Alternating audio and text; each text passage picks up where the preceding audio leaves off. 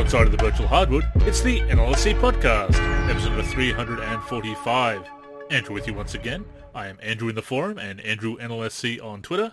My co-host is Derek. You may also know him as Deeper3 in the forum, and you can find him on Twitter at Deeper384. Happy to be here as always, and and it's uh, going to be fun to jump into uh, a little bit of a dev dev blog discussion uh, as the second one was released. Yes, that is what we're going to be talking about today, that second developer blog and a little bit of modding talk as well as some topics came to mind. It's uh, We are actually recording this on October 16th. It has just ticked over to uh, October 16th here in Australia. It is my uh, 36th birthday today, Derek, so I'm going to be a grumpy old man on this show happy birthday, but Thank that you. doesn't deviate from you from how you acted at 35. You were still a grumpy old man. So it It's uh, it, uh, it's, it's, well, I'm a grumpier old man, like the uh, like the old Jack Lemmon, um, uh, Walter Matthau movies of the mid '90s. The grumpy old man. Okay, so you- so, so you're still uh, you're aging yourself by even bringing that up. Yeah, and I actually have my 36th birthday in a few weeks as well. I turned 36 in November, so um, yeah. So I guess this is your birthday episode. It is, it is. So uh, basically, I can get away with anything I want. That's that's usually how birthdays work, right? exactly, and you edit the podcast, That's right. so I mean, you can let in whatever you want. That's right. Yeah. But uh, yes, we do have some comments on the developer blog, as you might imagine. The second one came out this week, as Derek said, and it's one of those things. You and I have been talking about it, wanting to be positive, not wanting to be too negative, because obviously there's a lot of negativity these days. Social media is, is rife with it, and I, I just I just wrote this this past Monday's uh, Monday tip off about cynicism about next gen, and it's it's it's something I don't relish. I don't like feeling that way. But you read the developer blogs and you see some of the promises that have been made through the years, and we, of course we touched on this on last week's show when we talked about the first developer blog. It's uh, it's hard not to feel a little bit cynical and uh, skeptical at best, but certainly cynical at times when we've heard it all before, and sometimes it's uh, you know perhaps we've gotten to that age where we've seen a lot of games, we've played a lot of games in our day, and uh, we do have expectations and expectations that have not been met at times, and that uh, that doesn't help. Uh, I sent you a message earlier um, before we started recording, and I said, you know, I'm going to try to be more positive on here. And When I said here, I mean I meant Twitter, because you know I don't like being more negative than positive about things. Mm, I don't, you know, nobody wants to have that feeling. Nobody wants to be screaming from the rooftops about things. Nobody, nobody wants to have that mindset. Um, it's negative. It's stressful. Um, it can put wear and tear on you, um, your your mind, your body, all of that stuff. Um, but sometimes it's just really tough, and we're going to get into that. You know, when we talk about you know the the second dev blog and what's um, pretty frustrating about it. But yeah, it, I, I don't like to do this. Like I don't I don't like. But but the thing is, is that people and and I like I said to you before, it's important that people speak up if something's bothering them, right? Yeah, instead absolutely. of holding it all inside. And it's important for whether it be in the real basketball space, um, the virtual gaming space, um, you know, virtual basketball space, or otherwise. Um, it's important that feedback and constructive criticism um, go out there, detailed obviously as, as we want to be, but that that information gets out there in order to not only make ourselves feel better, but hopefully to make a change in the in the product or the way it's being marketed or, or something like that. So Absolutely, and of course, cynicism does get in the way of wanting to give feedback at times. Would taken to the extreme because you do get that feeling of, is it worth, uh, is it worth speaking up? Am I being listened to? But we don't lose anything except for a bit of our, bit of minutes of our day to to talk about these things and to post on Reddit or LSC forum, Twitter, uh, social media, etc. So it, it ultimately is worth doing. We have to push through the cynicism, but at the same time, I, I think people do appreciate that authenticity, and I, I must thank people who have been uh, making some nice comments about the show and saying that yes, they, they feel the same way about the blogs. That they, they are happy that people are speaking out on these issues and not just uh, regurgitating these talking points, much like a uh, like a puff piece or, or basically glorified uh, previews or, or advertising for the for the product. That we're actually approaching with some critical thinking, and critical thinking is so important uh, in, in things that are more important than basketball games, of course, but certainly uh, covering the scope of basketball games as we do here at the NLSC and on the NLSC podcast, uh, critical thinking is is certainly important, and it's as consumers we shouldn't just accept any old thing. We do pay a lot of money for these games every year, and and I do see people say things like, "Oh, well, if you can't afford the games, don't buy them." It's it's kind of like the whole VC argument, you know, the microtransactions argument, Derek. The oh, well, you don't have to pay, but obviously the games are being designed in a way that are going to force it. So it's important to address these issues and to offer up that criticism. And when something is really bad, to when there's a bad business practice as a consumer, to speak out on it. So I, I think there are definitely people who share our views and are, are, happy that we're talking about it. And we do want to couch it with that constructive criticism, of course, but at the same time, uh, when something sucks, you, you call it out. Well, the whole "we'll just don't buy it" and "don't complain, don't don't buy it" thing. that is so frustrating because, for one thing, that doesn't mean the issue goes away. No, the issue still exists, and you you care about the product because you want to create memories with the product, and you're paying for the product, right? So if you buy it, you pay for it. Um, but you also care about other gamers, right? Why is the whole thing? Well, don't buy it if you whatever. Well, what about if you want to speak up for other gamers as well, right? Yeah. Like yeah. I couldn't stand NBA 2K18 when it was first released, and I wasn't. I decided to not play it, basically through the 2K18 cycle. But that didn't stop me from speaking up because I knew that the issues were bothering other gamers. I knew that the Metacritic score was under a one, right? I knew that the Steam reviews were overwhelmingly positive, um, negative, etc. for 2K18. So what happened to also thinking about your fellow human? Like I don't want yeah. I don't want to be spending, getting all excited, spending sixty dollars, and as you and I know, with you know virtual currency and whatnot, microtransactions, you know, spending over hundred dollars, sometimes two hundred dollars, sometimes up to five hundred dollars, in Madden, thousands. Um, you know, I don't want to. I don't want to think that somebody got got all excited about a game and then they're just they play it and they're so frustrated with it between the gameplay elements and the microtransactions and all of that stuff. That what happened to caring about your fellow gamer? Agreed. You know, and uh, like yeah. overall preying and the overall preying on consumers. Like it just it blows my mind. I, I, that's one of the worst excuse, one of the worst statements I can think of in in these threads, and you see it on Operation Sports. I've had it said on my YouTube channel. It said, "Well, just don't buy it." Hmm. That's yeah. that's not a solution.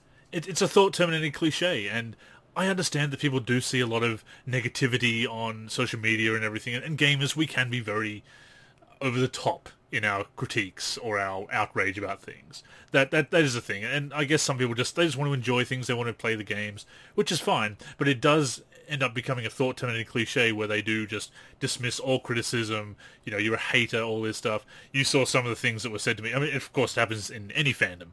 You saw some of the remarks I got when I dared to speak my mind about an NBA topic earlier in this week as the NBA Finals wrapped up. Oh, it's not the time. Oh, it's you know, don't complain. You know, just just appreciate. Just tip your hat and move on. Yeah. It's You're just a hater. No, just you know, a hater. The thing is, uh, I'm emotional. I'm a hater. I'm like, well, you know, right back at you, except for the fanboy. You know, that's it's. Can I make, can I point something out? You say gamers are over the top, right? Yeah. Some gamers can be over the top. But how about the company being over the top, taking advantage of people? Oh yeah, We're yeah. the paying for the game, right? Right? We're paying for it. Um, we, you know, I want to point something out. A gamer can be over the top, and you can say, "Oh, well, it's just a video game." You're taking this too seriously. So, do you realize that most of what we do in every day, you know, with stuff like this, is entertainment, Hmm. movies, shows, video games, all of that stuff. What do you What do you want us? You know, it's a passion. It's something we get into. It's something that's supposed to be an escape, a fun escape. So while over some gamers can can yes be you know over the top, what about the company doing the, ramping up these over the top, taking advantage of consumers and these people's practices? It, it's Right? the whole, you know, not not my problem, therefore not a real problem. Dismissal, uh, appeal to bit larger problems. You know, oh, is this the, the worst problem you've got today? So, well, no, no, it's not. But we're talking about video games right now, so that's the conversation. You know, yes, obviously there are there are worse things in the world than 2K with and their microtransactions, you know, for sure. But in the context of talking about video games and basketball games, that is a problem. So it, it's one of those things where people will just try all these tricks to to win the, the conversation, the, the gotcha moments of uh, of discussion, and, and, why it's important to employ critical thinking and to really go into these issues, which we are uh, are about to do. But it's yeah, it is disappointing to see that within the community. And uh, not trying trying to silence other people who have valid criticisms and or just speaking their mind. Yeah, nobody plays my league. Yeah, apparently nobody plays nobody my team, which is funny because it makes a lot of money for for 2K. Some, somebody must be. Uh, Jesus. Oh, look. You, I even had this. I had this comment on uh, one of my uh, threads. They said, "Oh, no one." They said, "No wonder he's complaining. He plays play now." That's what that was one of the comments. I, I mean, I've seen complaints about every single mode in 2K. So, what does that tell you? You know. yeah, like first off, like nobody plays play now. Number one, like no, that's n- number two. Like the play now experience, gameplay wise, is vastly different from what you get in my league, right? Yeah. Or like in, in, in the other modes and stuff. Let's say you were just jumping in without sliders in the in the modes that you could you know actually um, you know tweak them and whatnot. Like somehow play now, I'm inferior if I jump into play now. It's just it's it's it's ridiculous. Oh, it's, it's also the idea that no other modes have problems and no other modes get complaints. So like, I don't think that's the case because I've seen the comments. And... Guys, yeah, and you guys realize that other modes have the same gameplay engine. Yeah. It's just it's common yeah. sense. Like they're not they're not no, thinking. No, it, it isn't. It's uh, we've seen the, the and we'll get into that why people react to blogs the way they do and, and overlook these issues. And it's it does come down to just believing whatever your uh, whatever you see, whatever you read, and we know that from NBA talking heads and uh, so-called analysts. But uh, we don't need to get into that. We might need, might uh, leave that for holding court. I think we'll have a lot to say on that next time you and I are. Next time you you know our guest on holding court, I'm sure we'll have a lot to say about some of the talking heads. But uh, in any event, of course, the Lakers won the championship this past week. But uh, the NBA 2K21 Next Gen Gameplay blog number two, it is focusing on movement and contact. Uh, last week was the fundamentals of shooting, dribbling, and passing controls, basically. Uh, this week is talking about the motion engines, the collisions, physics, etc., the new impact engine. So I was going to just go down some of the points on the my summary D of, uh, what I've written here on the, the blog. Of course, you can check out the blog in its entirety. It goes into some more details about things and has some uh, flavor, content, videos, etc., uh, demonstrating the various points. Uh, but the first point that I've summarized here, a movement for dribbling has been rebuilt from the ground up. Built from the ground up is a uh, kind of the catchphrase this year for NBA 2K21 Next Gen. Uh, now easier to go where you want on the floor, and there are apparently no unwanted turns or issues with facing the wrong way. Uh, protect and post movement has been upgraded, and more realism in player speeds and sense of weight. That is the, the one of the first things we've been told. Uh, looking at uh, the videos, it's it's very hard to tell feel from videos, obviously. Um, but yeah, so they're, they're saying they're going to the, the, the motion of dribbling. They're claiming is improved is the, the first thing they're claiming in this blog, basically, Derek.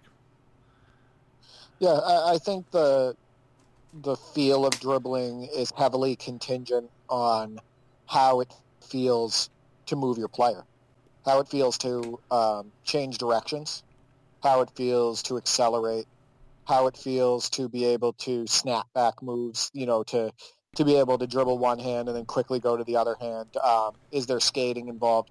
There are a lot, as you know, a lot of movement um, excuse me, a lot of dribbling can feel a lot about uh, dribbling can feel better based on how your player moves, mm. how his plant, um, how getting, getting stuck like in animations.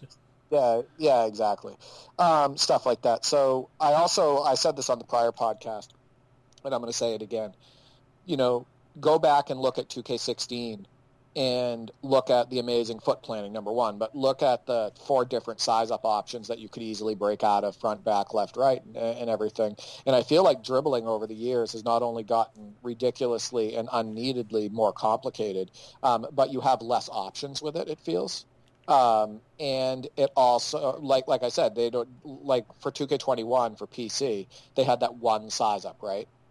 That yep. you could trigger. Um, so we've we've knocked out three size ups, and the foot planning has gotten worse. So, um, yeah, when I, when I say games have regressed or they've um, they've you know in many ways they've declined, that's one of the areas that I just feel it has. So. When there's also the hip riding, the, the the fact that you can just pick that one angle straight to the basket, that's that's been a big issue as well.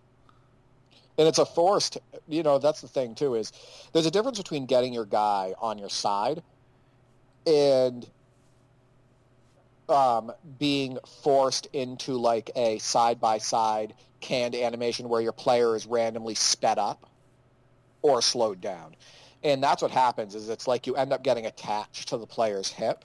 And if you do it in a face up motion, like let's say you're in the post and you face up and then you try to move, you either drop the ball or you go into this ridiculously slow motion side by side that looks incredibly unrealistic and feels even worse. And then if you try to do it on the perimeter sometimes, and this has been since 2K18, you'll get that first step on somebody. Well, not even a first step. You'll just go forward and it will get it will lock the defender on your side, and then your player will accelerate at a really high speed and just get to the hoop for you know, no reason. Since you bring that up, it might just actually jump ahead in the blog and my summary thereof, uh, because it, you bring up a point that uh, they, they, touched that Mike Baluba touched on later in the blog. Uh, my summary is as follows. Uh, interactions between ball handlers and defenders feature less canned moments, with emphasis on the, quote, cat and mouse game that takes place between offensive and defensive players. Off-ball interactions have also been reworked to avoid a feeling of being canned, and the vacuum screens have been removed. These are the uh, things that are being advertised in the blog, obviously. We will see if that comes to pass. Um, that's kind of going going to what you were talking about there, uh, being uh, sucked into those canned animations, and as you say, it goes into that either the fast or slow uh, canned moments of those animations with the hip riding and the, the, whole cat and mouse that they're talking about. There's, there was a lot of NBA Live blogs back in the day that referred to similar systems, both on dribbling and defending, defending ball handlers, and also post play. They referred to it as a as a jostle system. 2K calling a cat and mouse, same kind of thing. The uh, the push and pull, whatever you want to call it, of the offense and defense trying to counteract one another and uh, get the uh, get ahead of each other. Uh, so it's it sounds like well they're advertising at least in the blog that it's something that's uh, being addressed. Uh, it's it's hard to see with some of the clips because of course the clips are being shown. Well, we'll get into this as we continue to go through the points, but uh, in theory the clips are showing the best examples of these things that they're talking about naturally they're not going to show examples where the, the system fails to show, to to work as intended. Yeah, of course. Although they, although they did, which we'll get into with the foot planting, but but they are. It's it says that they are. one of the points is that they are trying to uh, reduce those canned moments. Which again, if they can, no pun intended, if they can get rid of those canned moments, uh, so much the better. Uh, but it's it's one of those things that's hard to see from the clips, and it's one of those things again that we've heard before. Yeah. So when you're talking about the hip riding, go back for those people. Go back and look at the um, some of the early gameplay for next gen PS5 that was released right after they released the um, the quote unquote official trailer, um, where Steph Curry is driving the lane and there is the sped up blow by with a hip attached, like the him attached to the hip of the um, defender, um, and so it completely again, it, it doesn't go with what they're saying in the dev blog, which we're going to get into in a minute with foot planting. But Steph Curry in that video is driving the lane, and the the, the again the the defender gets attached to his hip, and the animation is sped up. So I'm not optimistic. Everything that I'm seeing in the gameplay videos that they're posting doesn't match what they're saying in the dev blog. And like you had stated before, and we said it so many times on the forum, we've heard all of this before. Uh, the motion engine that they've got in the game for the next gen is in its third year of development, so obviously they've been working on this in the background. Uh, features unique contextual animations for various game situations, improved pathing, cuts and stops, more responsiveness and less uh, twitchiness to the players when on the input, uh, increased differentiation in the way players of varying sizes move, and the ability to take smaller quick steps with the taps of the left stick. Now, that last point in particular, Derek, the you know, taking smaller quick steps with taps of the left stick, if that's something they have done, then that is going to be a huge improvement because with this motion system that came in with 2K18, trying to make those little feathered movements of just being able to take a, a small step to go to go back behind the three point line or just to reposition your player is very difficult. Trying to actually just take a, a few small steps and you if you just push it slightly, they'll do a little fake rather than actually uh, reposition. And if you push it further, they take a big step in any direction. So that is something they do need to address. Uh, I guess the disclaimer of any any point, you know, not to be too repetitive, of all these points, if it's going to be as good as advertised, But I, I think that is something they absolutely need to do. We will see how well it works. But the motion system they introduced in 2K18 makes slight movement like that very difficult. So that, that is something that needs to be fixed uh, moving forward. Yeah, but I'll say this again, though, Andrew. This is the thing.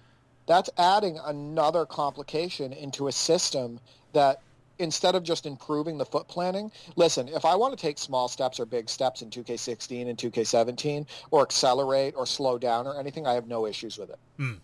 I've shown video of this, right? Yeah. Like there's the, the, as far as the foot planning goes. Now they're saying, "Oh, well now you have to hit another button in order to plant." What happened to the way it was before? We didn't have to hit a separate button. Oh, this, this is I, I, this is slight movements of the left stick, like, like you used to be able to do. But I think that that's that in itself is a problem. They're advertising slight player movement as a new feature. Like you say, we could do that in 16 and 17. Jeez. Yeah, exactly. So no, now, now I understand. I thought you were saying hit like a, a button, but like even that, that's something that we have had in previous generations. Yeah. Uh, for 2K18. Um, I want to I want to read this from the 2K20 developer blog remember they were talking they're talking about in this dev blog number two they're saying they're talking about improved foot planting and they're saying that um, basically that first off the one of the quotes is is that they couldn't have done it before. What, what's the first quote in the dev blog too that talks about um, how they could it, this generation of consoles ps4 and xbox one um, they didn't have the capability to have better foot planting. Basically yeah. basically it is, it is saying that the new technology has allowed them to again build from the the ground up and is able to do things that they couldn't before. I'll see if I can just bring up the exact quote for you. At, at the top of the blog, was it um, next gen movement? It was, uh, it was, yeah, it was about the um, it was about the foot planning section. Um, and while you pull that up, I want to read. Oh, there it is. It yeah, the, yeah. You got it. Yeah. Yeah. So so this is 2K21, before we flash back to 2K20 that you've got there, foot planting. Uh, sliding in basketball is no good, but it's something we've had to live with in the past because of limitations in technology. I'm happy to say that the next-gen version of NBA 2K21 takes a huge leap in that department. These this is all my emphasis, of course.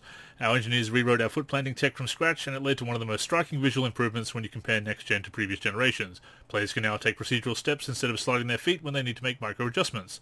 I love seeing proper footwork as players are making hard cuts, accelerating, stopping, even just standing and making subtle movements in place. It just brings 2K Hoops one more step, see what I did there, closer to real life. Uh, so that is the, the procedural steps of, what I just referred to there, tapping yeah, left stick. So, so, so yep. Well, what, yeah, okay, so, hit us with 2K20's blog.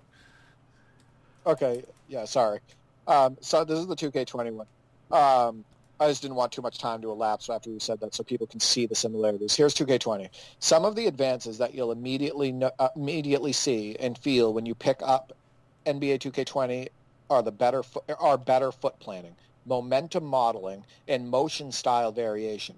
Players have a much better sense of weight and plant their feet properly when cutting or exploding from a stand. Um, and then it talks about thanking, uh, you know, in thanks to addition of motion styles. Do you know how bad the skating was in 2K20? Mm. Yeah, I remember. You see the video that I put. Uh, I, I, played it. Yeah, I played a lot of 2K20. Yeah, I've seen it. Oh, right.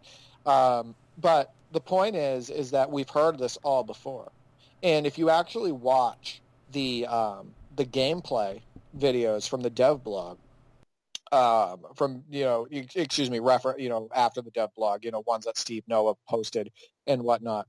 The players are literally skating. They're, you know, they they show a charge animation where Lillard um, charges into a defender, and he is literally skiing into the defender.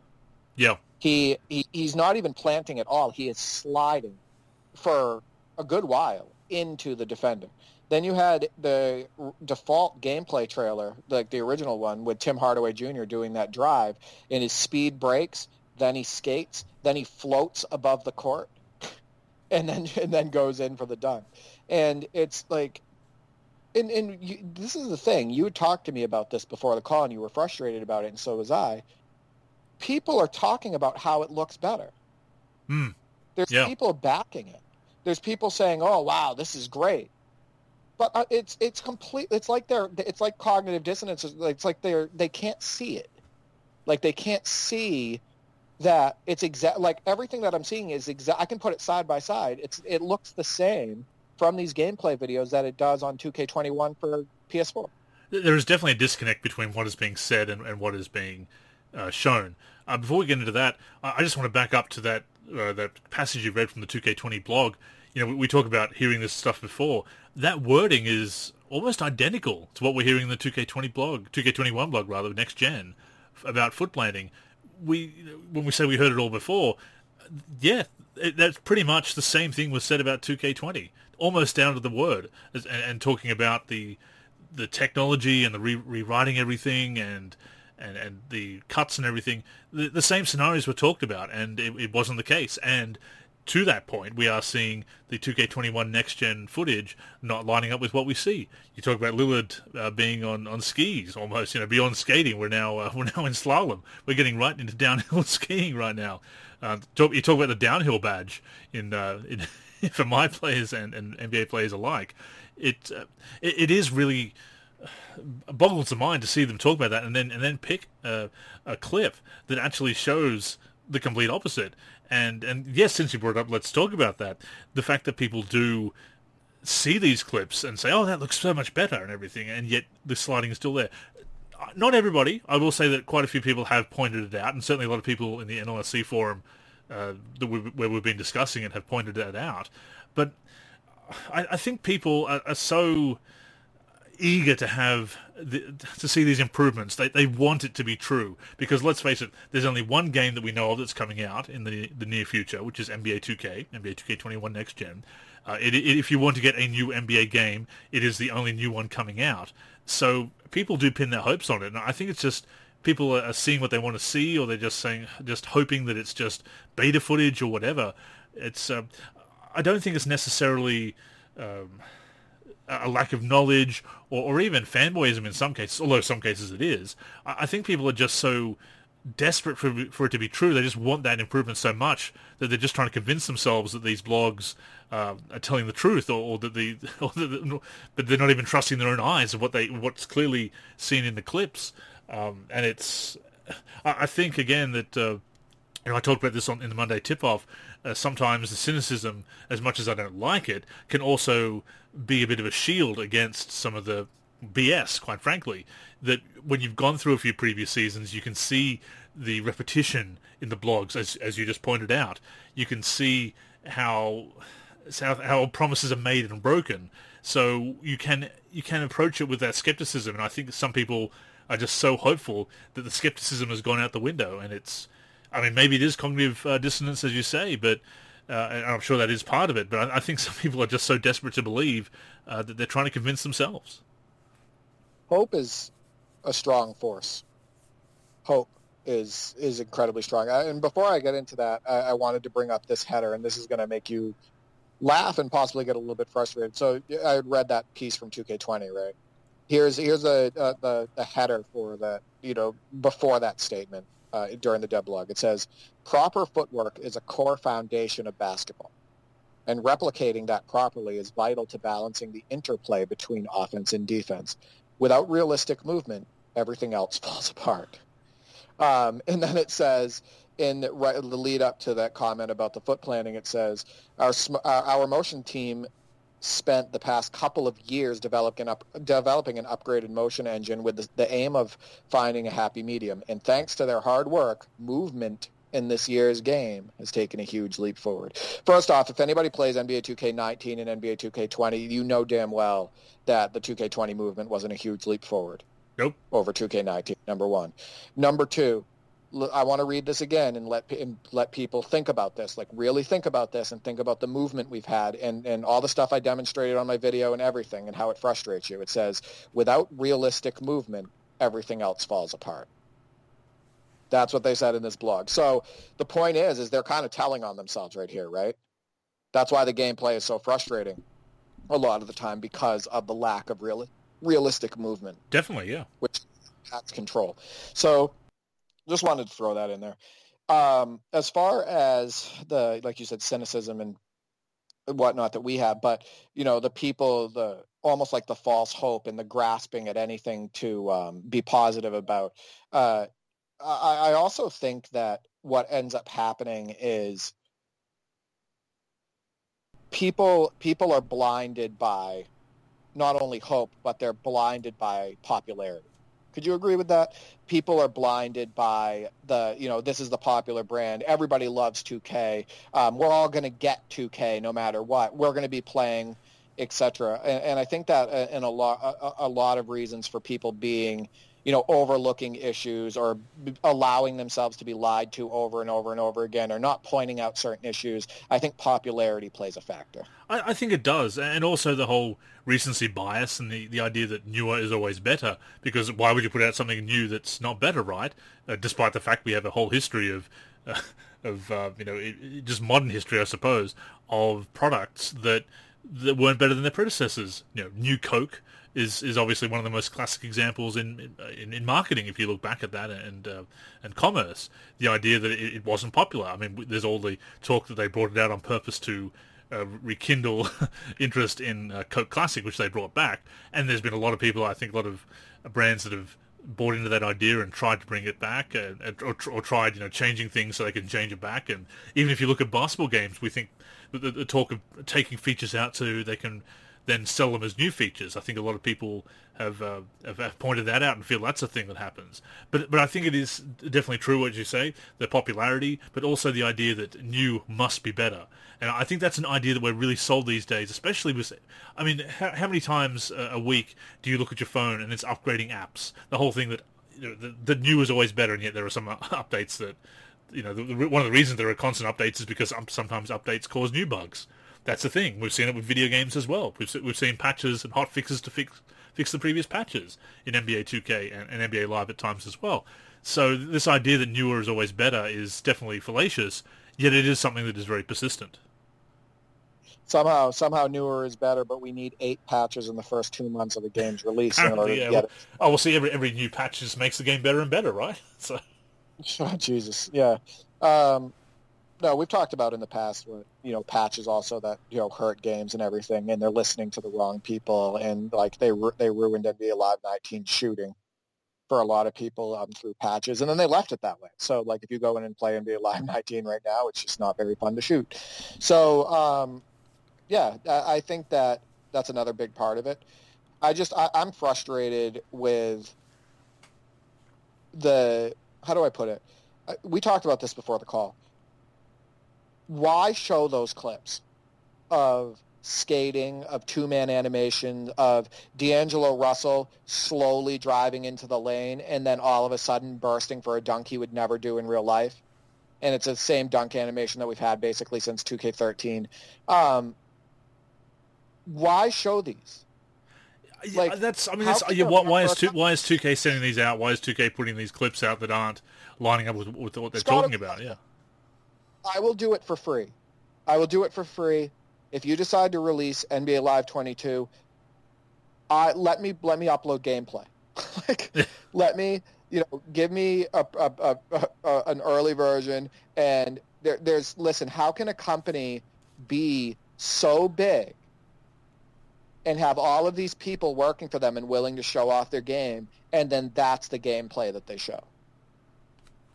I just don't understand it it's common sense that that like that Lillard skiing video where he's skiing into the defender. Why show that? Well, I just I mean, they, are getting well. Like, they, they, know they can get away with it because people are responding to that video and saying, "Oh, look at the look at the next gen graphics." But they, but they can do it so much better.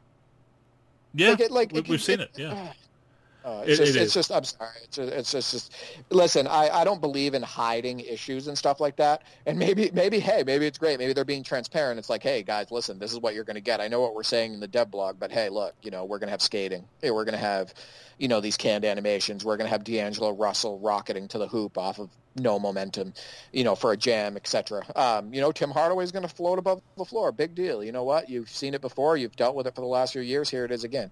You know, maybe the maybe that's what it is. I have no idea. It's just it's I don't know. It, it doesn't it doesn't it just doesn't make sense to me. That's all. it, it is funny that that we are getting these clips that that just don't match up with what's being said. It's one thing to put that in, in the developer blog and and hope that we'll believe it, but then to also put it out, it's it is uh, head scratching if nothing else.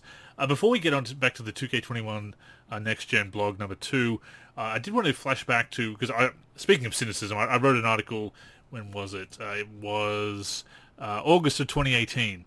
Actually, it was when we were coming up to the the 2K19 blogs were coming out, and I actually did a comparison, and I was hoping that this article might get a bit more traction because it, it, the 2K19 blogs revealed outright lies from the the 2K18 blogs, and I'll uh, I'll, I'll, show you the I'll, I'll read them out and, and to demonstrate. So at the gameplay blog for 2K18, of course, as we remember, this was from 2017.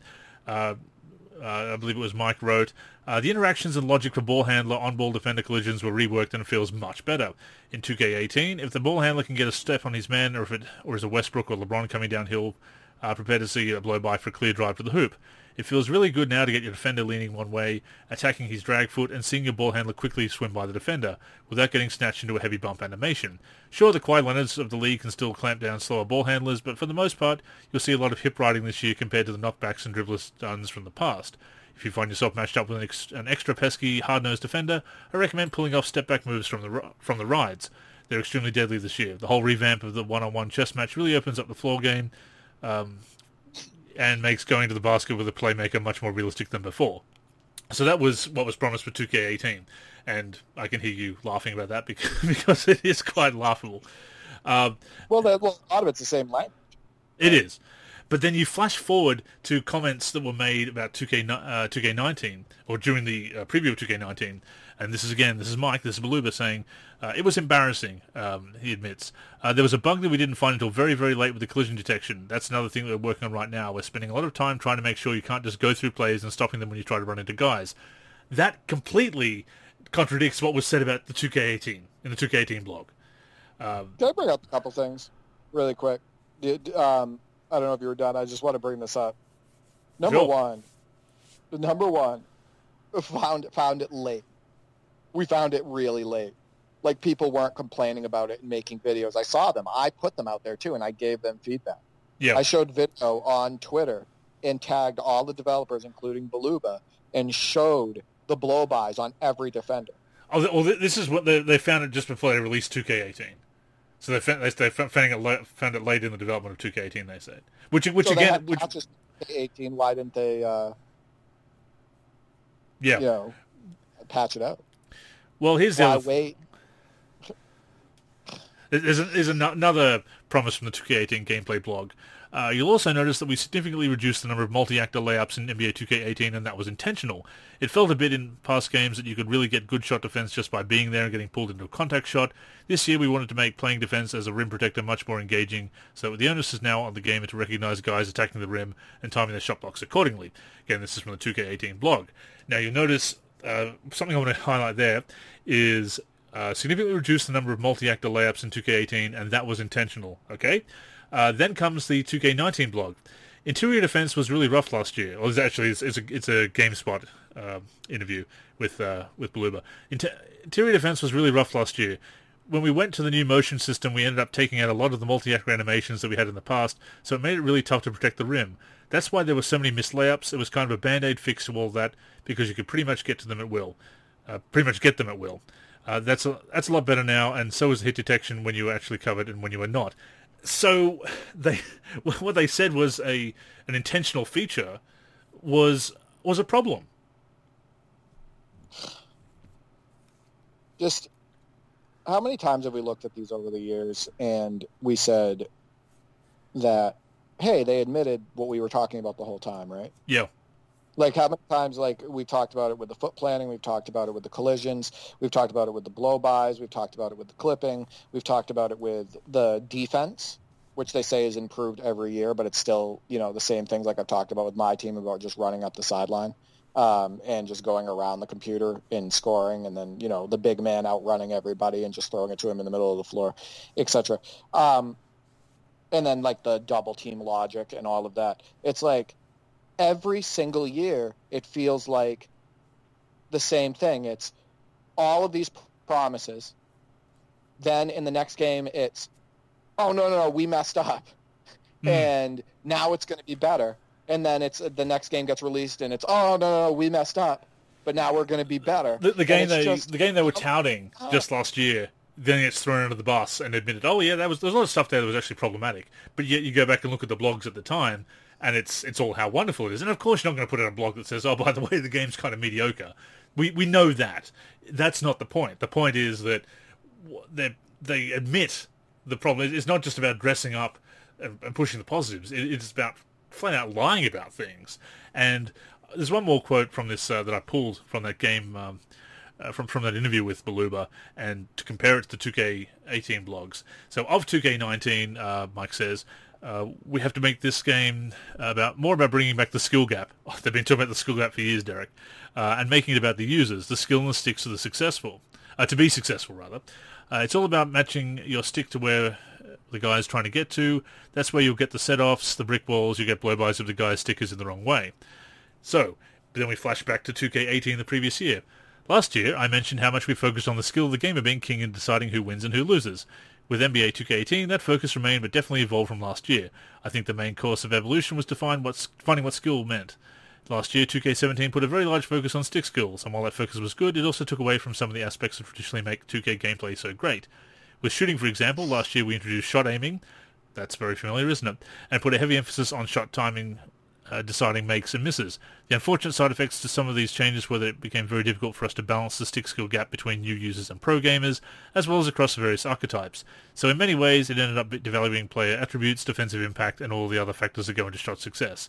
So we took a step back and looked at the pros and cons of NBA 2K17's shooting system compared to how we've done things in past games and married the best ideas together to create a new system for 2K18.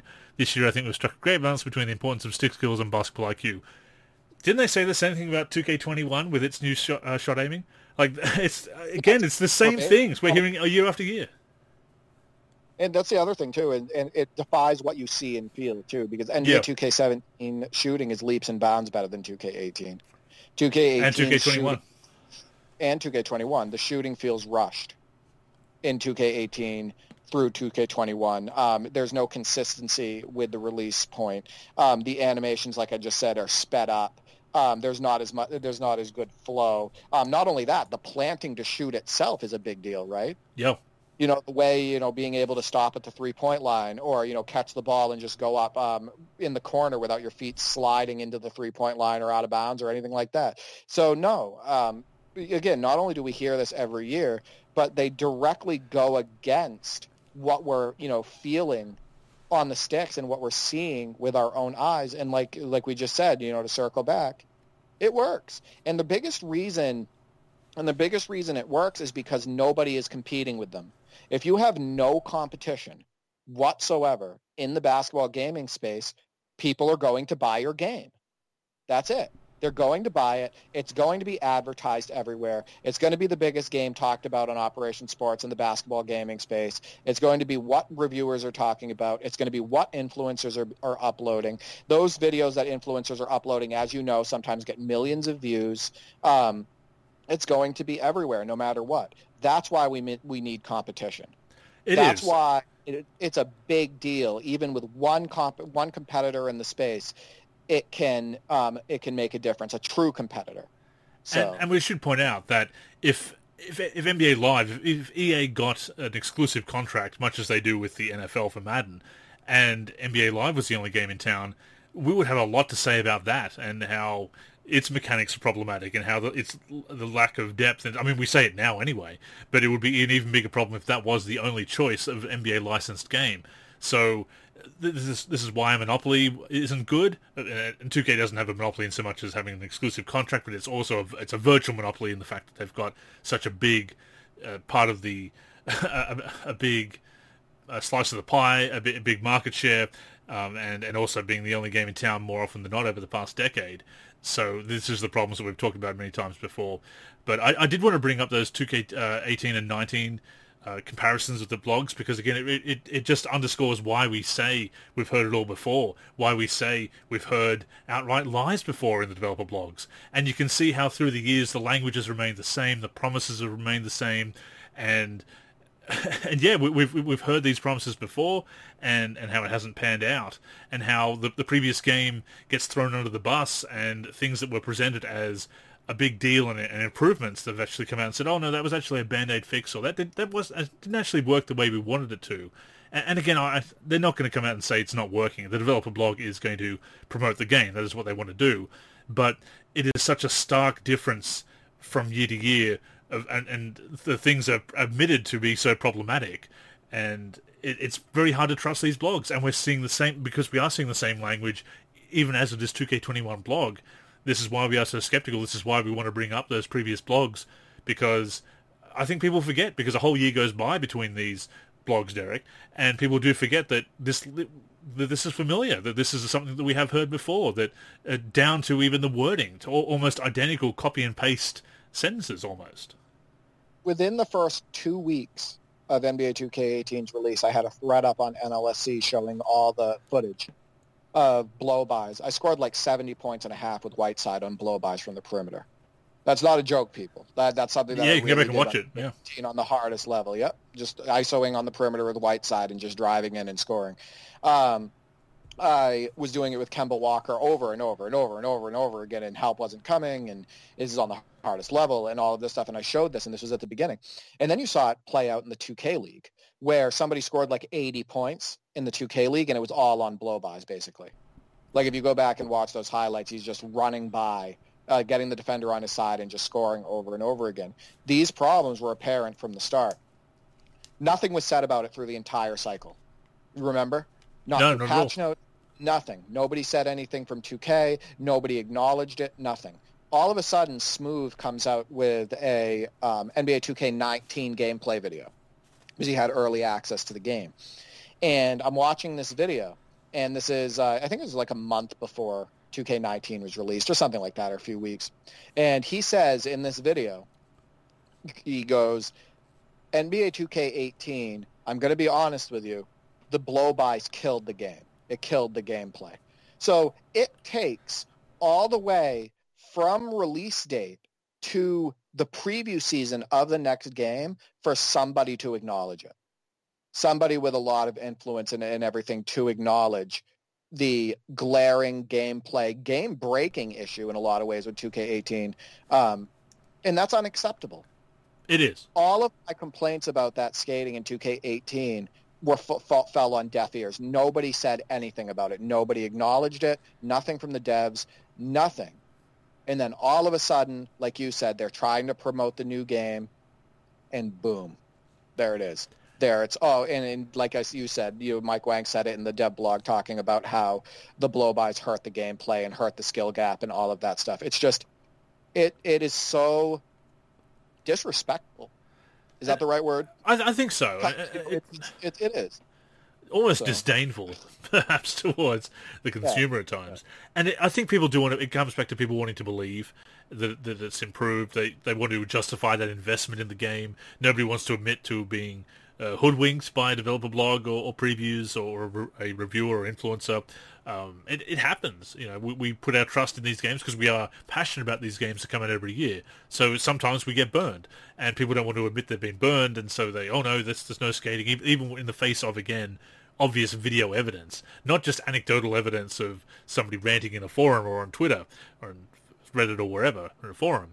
It is it is actual video evidence of you can see this happening, and and we and we certainly saw that, and um, and yeah, no, I, I totally agree. But uh, the last few points of the uh, 2K21 Next Gen uh, gameplay blog number two on gameplay. Um, we already talked about interactions. Uh, the Impact Engine is a new in-air contact shot system. Goal is to resolve collisions as players make contact in mid-air rather than being locked into animations and defenders on the ground uh, being automatically moved into place to force outcomes. Block targeting has been improved with players' hands tracking the ball. They also talked about less clipping. Uh, we did see clipping in the gameplay trailer. Um, yeah, it's one of those things that again sounds very good, and um, but I, no, I do think this does need to be resolved. Obviously, the the mid-air collisions, uh, the dunked on animations, slashes online just are, are very overpowered. Just being able to trigger that dunked on animation, even against uh, top shot blockers. So again, it's one of those things that does need to be fixed, but uh, remains to be seen ex- exactly how this Impact engine uh, will impact the game. I mean, you have D'Angelo Russell going from almost a standstill into an explosive dunk, Hmm. a can dunk, where the defender's useless in the game PS5 gameplay videos. So just want to point that out. Um, yeah, I mean, you know, the clipping is still there. I already showed um, screenshots of, uh, I think it was Draymond Green going through another player, like his his, his limbs. Yep. Going through another player. Um, Diabees just posted on Twitter showing Steven Adams' hands going through each other as he's trying to set a screen. Um, like they're just like his hands are together, but they're like one. They're just going through each other. Um, yeah, I mean the clipping is still there. We've heard for years that the clipping was going to be better, and then we just see it, you know, over and over and over again. Well, you know, it's also the things that they don't talk about in the blogs, and there's actually uh, a clip of Contact in the Paint that uh, was was put out there by uh, in, in, the blogs. It's um, oh, who is it? Oh, it's Donovan Mitchell um, getting swatted in the in the paint, and uh, and and Will OS WTF underscore OS on uh, on Twitter had a, a, pretty good comment about this. He says, "100 bucks says Mitchell recovered this, and the Bucks players were out of position to stop the easy bucket." And that's something that happens a lot in recent years. That the the player will miss a shot, or get blocked, or whatever, and be able to get their their own offensive rebound and go straight back up again, which does happen from time to time. Of course, Moses Malone was was very infamous to the point where people uh, accused him of, uh, of missing on purpose to uh, pad his offensive rebound numbers. But that is a big problem that players will come in under control. There'll be a big, uh, big amount of contact, and then they'll just recover the, the miss and go straight back up and, and score on the on the second uh, attempt, sec- you know, the second chance bucket. Th- these are the kinds of things that I think need to be really addressed in these blogs. And I actually I sent you a 2K10 developer blog because I came across it while I was researching a Way Back Wednesday feature on uh, on the press book that I posted this week, and it, it, just felt they went into so much more detail about those, those things. And these are the kinds of things I think they need to address as much as using these buzzwords and everything. I mean, we need to hear about these scenarios that have been whether they've been addressed or not, and the fact that they haven't been addressed is worrisome. The NBA 2K10 blog was uh, refreshing just for the fact that it felt like it was somebody actually talking to. Yeah right? Like the the language was. Um, it wasn't like this scripted type of marketing speak, marketing, self promotion, stuff like that. It was more of a hey, we're talking to you. You know, hey guys, this is what we're trying to shoot for in the game. This is the reason why we did things, etc. Um, and it sounded real. And it, when you read it, it, it was like um, it just had a lot more detail, like you said. Yeah, it, I, I think part of the problem too is is that it's it, and I'll say this again, it is it is literally preying on consumers. Am I wrong for saying that? I mean, it is what it is is it's adver- it's talking it up, it's advertising it for what it's not in order for people to buy the game. That's it's, pretty black and white. Yeah, right? I, I, think it's it's fair to say at, at this point, uh, much like saying that the approach to microtrans- microtransactions is is greedy and lacking goodwill. It, it is stating a fact. I think at this point to say that it is really preying on consumers preying on uh, na- naivete to a certain extent. Yeah, that works. And you know, I wanted to address what you said about the Donovan Mitchell thing. Um, one thing that happens is when they release gameplay videos like that, those of us who have been, you know, truly paying attention and get frustrated by those things and know how to, um, you know, vocalize our frustrations and be vocal about it, like Will OS, um, who's been playing for a really long time, um, you know, we can see the issues. We can. It's it's foreshadowing, right? That's what I would call it. You know, yeah. foreshadowing. We foreshadow what is what our gameplay experience could be like based on the gameplay, the short gameplay clips that they've been showing. Um, I could. This is this is a, a fact. In the game, and this is the way I feel. In the gameplay videos that I've seen, here's what I'm what I'm expecting: a very close gameplay experience to what we already have in 2K21, PC, PS4, Xbox One. I can see that blow bys look like they're going to be an issue. The hip, the the hip attachment. Um, I can see that skating is going to be an issue with the Lillard skiing, Hardaway floating above the court, um, not being able to come to a full stop without sliding into it. Um, I can see uh, that can dunks. Some of the old ones are still in the game as far as the t- defender's just going to be strapped, like the D'Angelo Russell example. I can see like in that Mitchell clip where defenders are going to be um, dragged into the offensive player and out of position where the ball is just going to fall to the floor and the offense can just get it back in that situation, etc. Like I can see these things. in the Yeah. gameplay video. So foresh- foreshadowing, I'm not optimistic. Not yeah, absolutely. Um, contact alley oops and putback dunks, putback dunk ons rather, are included for the first time. Um, uh, when when it's when he talks about uh, putback dunk ons, I immediately my immediately uh, immediate thought Derek was uh, the Allen Iverson putback in his uh, second season. Oh yeah, yeah. So that was huge. uh, People don't realize that Iverson was still getting up when he was with in Denver too. He had a few du- nice dunks Mm. when he was with the Nuggets. Yeah. But uh, I mean that that is that is important if they've been able to add that with the some contact alley oops and put back dunk ons. Uh, that's that's nice. That's that's probably the thing that I've seen in the in the blog that I'm perhaps most uh, optimistic about of, of looking cool, uh, and and that is important. We, we talked about that in previous shows. The uh, the idea of one of the th- fun things about video games, Boswell video games, is having that moment of an animation that looks really cool and having that moment of, that, that represents real basketball of a highlight and thinking, oh, you know, that fires you up. So look, if that if that's uh, the case, then I, I think we'll see some cool highlights at least from those things. It doesn't erase that the, the new, other though? things, but I can't. that- yeah, I, because a- 2K19 in my 2K19 dunk reel, um, and then playing 2K19, I feel like there were some in that in in uh, in 2K19. Ki- kind of with with some of the alley oops, they kind of if if there's too much contact, they just fail. They just blow the alley oop every time. And some of the putbacks, uh, there's not as much contact, so it might be a bit more of that. Again, that impact engine, the mid-air collisions, it might look a little bit better. It, it, it might might be true contact alley oops and putback dunk-ons. Put it that way, perhaps. Yeah, maybe that's it. I just I feel like I've seen it before. Uh, Mm. We'll see how it plays out. Yeah. I guess that's it. Uh, blocking and charging fouls have been reworked for more accuracy based on being set and getting to the spot in time.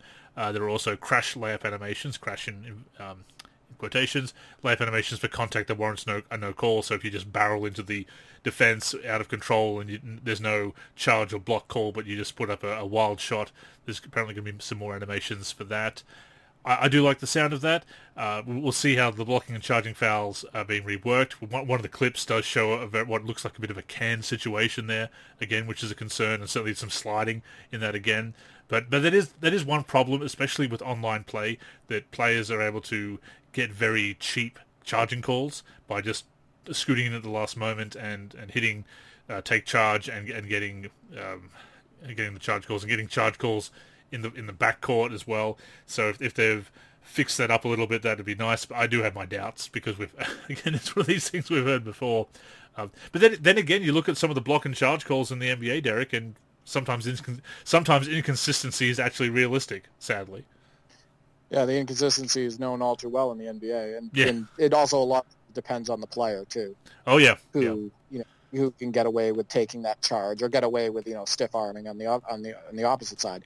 You know, forced charges, as you know, was um, like frustrating charge causes uh, a staple of your online experience in 2K17. Um, even though you love that game, um, that was one of your problems with the game is the you know the charges that the game would force you into. But it was almost different in that game. Um, it wasn't because a player was setting his feet. It's just because you accelerated and he was somewhat in front of you, Mm. right? And then they would call you for a charge, um, and it would be frustrating. But I felt like I can. Contr- I feel like I can control it in 2K17. O- offline is Oh, better. On, on online, you'd have Yeah. people drawing charges and flopping all the time because they could take advantage of it. So it, w- it was worse in online than offline in uh, in 2K17. But that being said, it, there was a lot of other great things about 2K17 that it was just one of those things that was annoying, but it, didn't completely ruin the experience. It was annoying, but it didn't completely ruin it. Yeah, I also want to bring. I, I want to circle back. I know this is random, but you touched a little bit earlier. You said if EA Sports had been the number one and they were the only player in the space that, and they were making these mistakes, we'd be talking about them the same way. Yep. People need to realize it, that if you want to see how Andrew and I feel as far as being fair with critiques and whatnot, go back and look at what we talked about in, two, in Live 18 and Live 19 in those threads. And we were, you know, critiquing the game. Um, we talked about patching the the patching that hurt NBA Live 19. We talked about the issues as far as you know in Live 19 the players didn't have enough acceleration. They didn't feel enough like athletes. You know, we were talking, uh, we were critiquing EA Sports NBA Live for its faults as well. So this isn't just a 2K thing.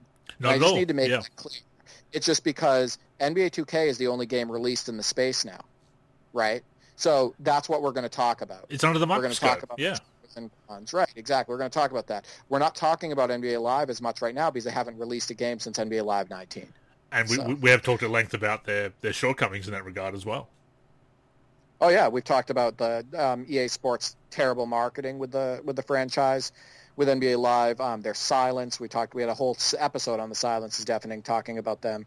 Um, we talked about the lack of um, attention to NBA Jam, the series, and promoting that. Um, not putting enough content out there for the rich history of NBA Live. We've talked about their faults in gameplay and the really poor release of NBA Live 14 overall as a product. Um, you know, the issues with them canceling all the time, the inconsistency. Like, we've talked about this stuff. But, of course, right now, NBA 2K is going to dominate the conversation. To, to sum it up, we're grumpy old men about everything these days. So don't don't call us starting to feel yeah don't, don't call us haters. We're just grumpy old men. But no, absolutely right. We we do. You, you, you, we call it out when it's when it needs to be, and we also offer praise when it needs to be. That's how it should be. Um, final points of the next gen gameplay blog. Uh, PlayStation 5's adaptive triggers will convey fatigue as players' energy drains. There'll be more resistance on the sprint trigger because they've got the adaptive triggers. Uh, strong post players will also feel less resistance on L2 when backing down opponents, while weaker post players will uh, force gamers to really pull L2 down with more force in order to uh, to simulate the struggle. Interesting idea, and I, and I see what Mike is, is talking about with, with as far as giving feedback of forcing the issue and everything. Um, interesting idea. I don't think it's necessarily the kind of thing that's, that's really going to make that much of a difference to the game, or, or at least it's not, I think, an area of concern. Uh, again, it's those little things, those little scenarios we talked about, like the, the CPU being able to barrel in and put up a, a wild shot and then get its own offensive rebound when it's out of position. There's a lot more scenarios that I think need to be worked on. Um, I mean, I mean, it's it's making use of new technology, and it's always going to be that with next gen. It's kind of like the um, the swipe pad. What what do they call it on the, on the PS4? DualShock 4. You know, the, the pad in the middle. You know, being I don't. I don't even know what they call it. No, Yeah. I use. I, I mean, yeah, I don't. I don't. I know exactly what you're talking. But, but some games, yeah, different movements of swiping it would do different things. The touchpad, I guess it is. It's the touchpad. Uh, It's one of those things that it's new tech, so you've got to find a use for it. But interesting idea, but I- I'm not that excited by it. No, me neither. And you know, you talked about um, because the part of this feature is like additional feedback, right? Yeah, See, I think one of the things is that really bothers me. And Josh and Dave were talking about this a little bit as far as, you know, like the pick up and play feel, right? Like you pick up the game, you play it, you know what to expect out of the game, and it's just this loose, fun, free um, experience, where it appeals to the casual gamer, but it also has a skill gap, and games have achieved that in the past. All of a sudden, supposedly you need a feedback for everything. You know, one of the dumbest things, I'm just going to say this, I, I think it was dumb and you can tell me how you feel, is the badge that they um, introduced in, I want to say it was 2K20, where it shows the shooting percentages on the floor. yeah. A, a lot of people are not happy about that because you can't turn it off. You can't disable it. Absolutely ridiculous. Why does that need to be in the game? Why does that need to, like all of this ridiculous non nonsense feedback that doesn't do anything really for your gameplay experience? Um, also, I I have to laugh if, if they want to call that sim. Let's let's go. Let's take a dive into the tendencies and uh, attributes of those players that have the, percentages under them, and just see in their signatures, and just see how it doesn't line up to realism. Just, just want to point that out. Um, but at the same time, and I'm talking about obviously if you're using NBA teams and whatnot or classic teams. But again, what happened to that loose, fun gameplay experience? Why do we need all this feedback? Why do we need percentages under the players? Why do we need um, stuff when we're posting up and all of this stuff? Stop. Yeah, Stop. it, it's Like, overkill. yeah. If you, want to add it, sorry, if you want to add that and you want to put that in, give us an option to turn it off. Mm. Well, without having to remove badges, which is not possible in every mode anyway. If you can't edit the rosters, or can't use custom rosters in a mode, yeah. And and quite a few people have brought that up in the forum. You know, how do I turn it off? And the simple answer is you can't. It just it drives me nuts. Am I wrong? Like, listeners, think about this. The best experience that you've had with games, the most memories that you've created, the best games you've ever had. how many times have these extra feedback mechanics and all of this stuff, these extras, how much have those, eh, how much are those a part of your memories? Hmm. How much, like, it is absolutely ridiculous. There's so many more things that we can do with these games to enhance the experience than adding numbers under a player or additional feedback. And, it just, it just and on that note, the, uh, the haptic feedback of the uh, PS5's controller uh, different levels of contact will vibrate the PS5 controller at varying uh, intensities, so it'll give a difference between grazing bumps and hard hits. Will have a different uh, rumble feedback with the controller, which again is supposed to represent uh, being on the court and and also represent whether you're whether you're forcing the issue as far as, as trying to do st- too much or being too aggressive or whatever. Uh, but again, it is, not one of those things that I think we really need. But at the same time, you've got a new console, you've got this new tech, and new kind of controller. Um, so you, are looking for a gimmick to do, and, and they kind of Mike almost admits as such in the blog that it's trying to find things to do with the new tech of these new controllers. So it's one of those things where it's like um, some of the things they did with the Wii U, as far as having the, the second screen. Um, uh, for, for, substitutions and fatigue and everything, and, and that was also a tie-in with Gatorade, of course, because that's the whole thing with with the substitutions and timeouts is the Gatorade. Uh, quite infamously in uh, in my career, of course, you can't skip before it gets to the five seconds uh, before five seconds have elapsed in a timeout because it's basically a forced uh, Gatorade commercial in the in my career in the timeouts. Um, so it's, it's one of those things, yeah, that's it's very gimmicky. I know local play is dead, but you know, you know, it would be a lot more useful than some of the stuff that they're talking about is something that attaches to your controller and allows you to call plays without your, you know, the person you're playing against seeing it. Hmm. They had that on the cast, I believe. Oh well, of course. Um, at the moment, they've got too many problems with people attaching things to controllers with uh, for shooting and everything. So right, right. Well, the, yeah, the, the point that the point is is that um, you know one of the problems when my brother and I are playing against each other is the fact that he can see the plays I'm running. Exactly. Yeah. If I yeah. run floppy, he can see it and he can watch the defender go on the baseline. Um, he can also see how tired my players are. He can see all of that. Um, so I, I think that that would be cool. No, I'm not saying that they're going to do that. I'm not saying that's even a necessity.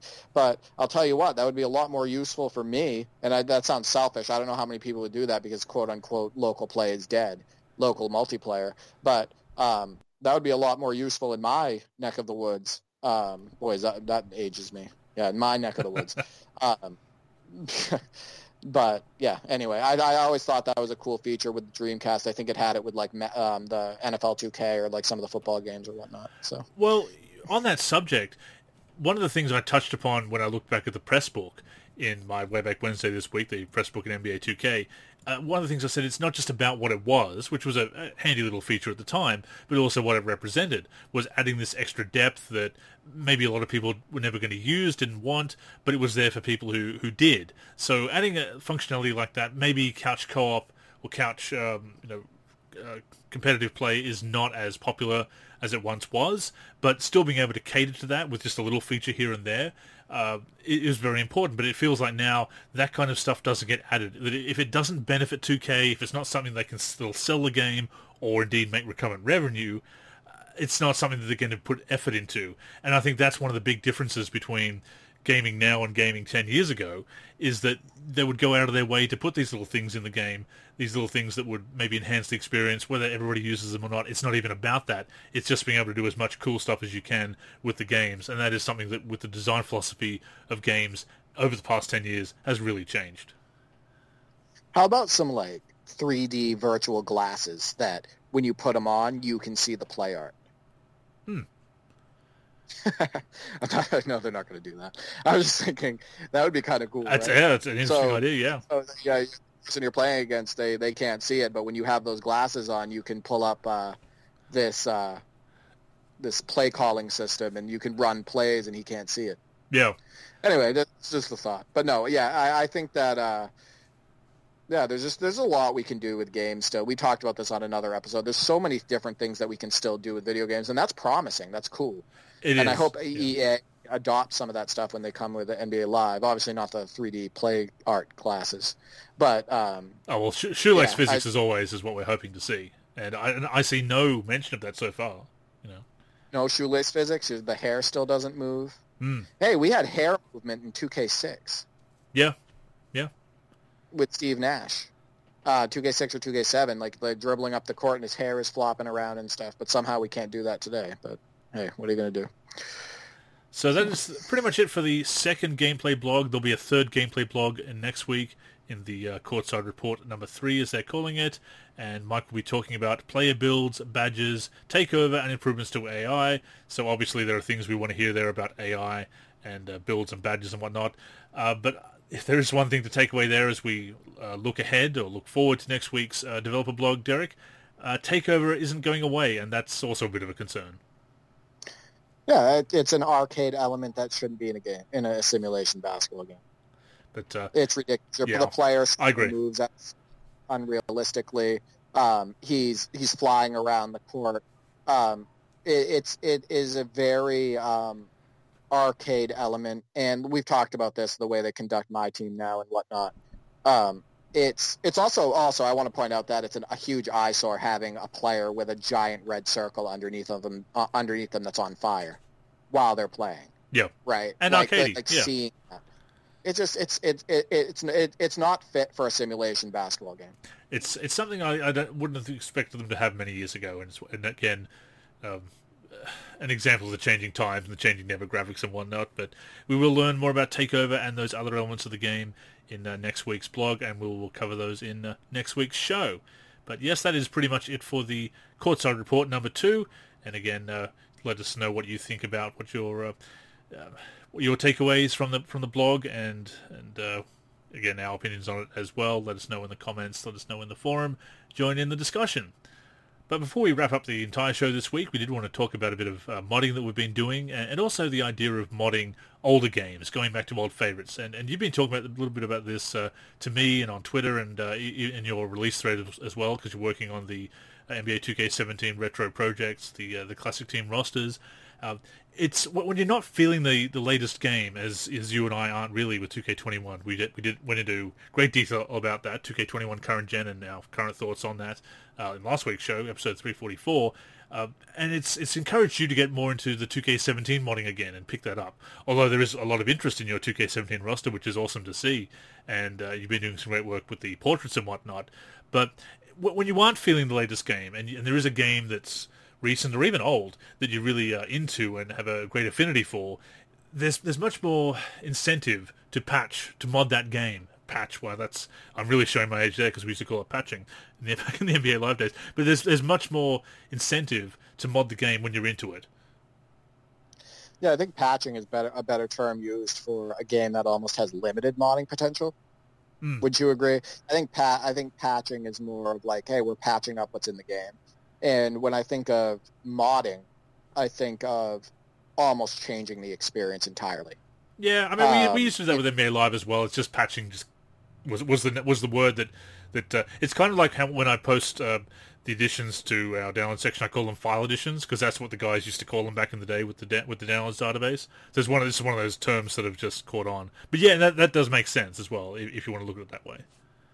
Yeah, that's true. Yeah, it's, it's it's also like you like we talked about buzzwords and stuff, and but modding is the buzzword now. Yeah, You know, absolutely. uh, used every. So I, I think the thing is, is and that's the, the beauty of modding and, and the fact and, and playing on PC is, and just like what you're doing with NBA 2K11, you're freshening it up. Um, you can always go back and um, enjoy some of these games and get a different gameplay experience for some of these games that you have, you know, that were created in the past, and you can get new experiences with those games. Like um, I believe there's somebody modding 2K10 right now. I think you were touching on it a little bit. Um, 2K11. There's still people modding the old NBA Live games, etc. Um, SBRAT and and whatnot, and Murat, etc. And for me, when I started seeing these gameplay videos of NBA 2K1 for PS5, um, you hear you heard about how I feel about it so far on this podcast. Um, it made me not look forward to the game as much. And I have a feeling that my brothers and I are going to end up sticking with some of the old titles like 2K17, 2K16, 2K14, etc. So I was like, you know what? Why am I going to wait for 2K21 to come out and hope that it's great that we're going to switch to that um, you know, for PS5, why wouldn't I go back to a game that I really love and a project that I'm working on and freshen it up even more, and at the same time give the community something that they can also, you know, create memories with. So I think that what the be- one of the best things about modding is being able to go back to these old titles and freshen them up. But then also, um, those are titles that you loved or had more enjoyment out of. So I, I say, you know, play what you enjoy, and we Yeah. can do that. And I think, and, and of course, mod what you enjoy as well. And uh, and it's much easier to mod a game that you feel good about, that you would actually want to play with your own mod with the game as well. Um, I, I, as much as I don't like Live 08 PC, I made a lot of roster updates for that game, and always wished I was working on something else. Of course, I found a way to update the rosters simultaneously for 2005 through to 08 uh, fairly um, fairly quickly with the conversions once I've got that all, all done. But yeah, it, it really is. Uh, it, it pays to have those those fallback options as well, and and there's no point uh, putting yourself through the misery of playing something and modding something that you're not enjoying. So it, it, is good to have those fallback options, as I said.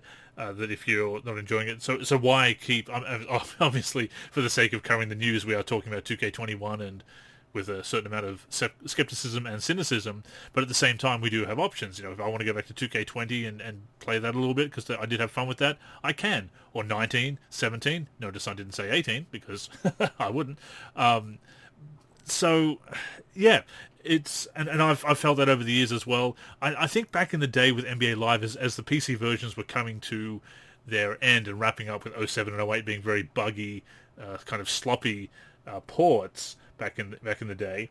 Um, we, we used to stick with games like 2005 and 06, uh, games that were a few years old, or even 2004 at the time. And there are still people making some great updates for 2004 actually, which is really cool to see because that is a classic. Uh, but we we saw that a bit more with NBA Live. With NBA 2K modding, people have been moving on every year a bit more frequently than they were with NBA Live. But we are getting to the stage where the last few 2K games people aren't feeling as good about, and 2K21 in particular has been uh, mixed reception to say the least. So we are seeing more interest in people saying, okay, let's dust off some of those old games that we really enjoyed, or old games, uh, certainly games that are maybe two, three, four years old now, and and enjoying them. But also, okay, let's update them with some modern, uh, some current season rosters or special rosters, classic team rosters, just to to add those new experiences, as you said. So it does freshen up a classic or a, a beloved favorite, as the case may be.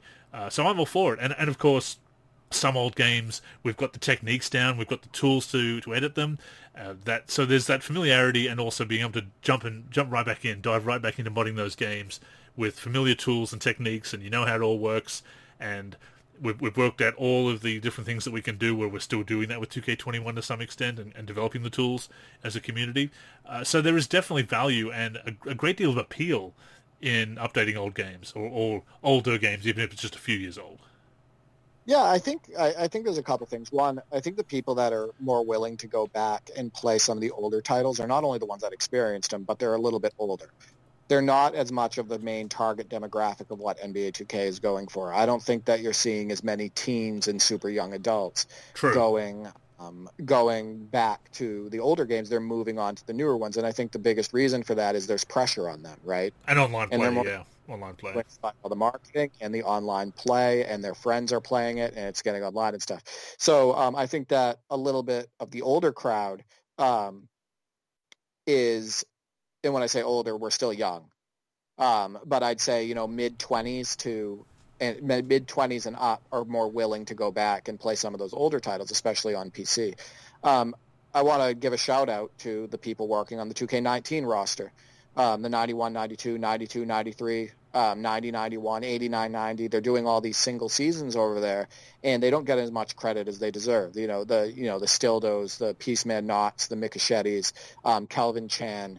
Um, those people working on that on those single season rosters are doing such an amazing job. And they've definitely added a lot of memories in my life. Like you saw the 2K19 dunk, dunk reel Yep. um, and gameplay videos from that mod that I've been uploading and stuff like that. So I really appreciate those people that keep those um, old older games alive and you know keep them fresh and whatnot. As far as what I'm doing with 2K17 is, I was like, you know what, my brother's super busy with work. Um, he usually does a lot of portraits. I'm, I'm going to go in there and I'm going to make a version three of my classic teams roster and add, you know, five to 10 new teams. And so I've been going into Photoshop and making a bunch of clean portraits for the 0203 Rockets, 0203 Magic, 1314 Clippers, 0809 Magic and stuff like that. And um, like I said, one thing that's and, and I also made an update to DeAndre Jordan to make him look like his 1314 self. So I like shortened his hair and shortened his um, his uh, facial hair, made his face a little bit skinnier, etc. But you know, like you said, there's still a lot of people that can that are playing that those games, and I can't believe how many views my thread has and continues to get every day on 2K17. And I just want to let you know the people know that are enjoying that mod and are willing to go back and play it and all of that stuff and are viewing the thread every day. I just want to say thank you. If any of you listen to the podcast, absolutely. And, and, you know, I am still working on the current rosters, of course. I've, I've found that my work on that is sometimes impeded by my enjoyment or, or, lack thereof of the current NBA. That it's kind of hard to get enthused about it, but I am working through it. I want to do some more projects for the, for 2K11 once I get that done. I, I will be looking towards doing a 2021 roster. Uh, with that with that with that coming out later in the year after I've finished the uh, the current season. But I, would love to do some retro rosters. I'd love to do some classic team rosters, perhaps to start out with. And I think it's you know as you've made these classic team rosters, there's something very uh, exciting about the planning stages as well, and the picking of of, of uh, teams. And I know you've agonized over the choice because obviously you've got the limited amount of slots as well. But there's uh, although there is the agony of choice, there's also the uh, it's also fun to be able to look back at those teams and choose ones that would be that optimal um, experience to put into the game and it's it's one of the things obviously that 2K has probably done with some of its retro teams over the years. Some of them I think are just in there because they've already had the players licensed and it's just been easy to do. But with your rosters, you know, because you put it out there and you were saying you were looking at which teams you wanted to add and you you decided on them and, and just to see which would be the most stimulating matchups for other teams that are already in the rosters and, and what would be an interesting team to put in the game and play with. And I think the 2003 Rockets, because we, we look at a lot of the the great champions, and a lot of retro team rosters have been these great teams and champions, which is a great approach, of course.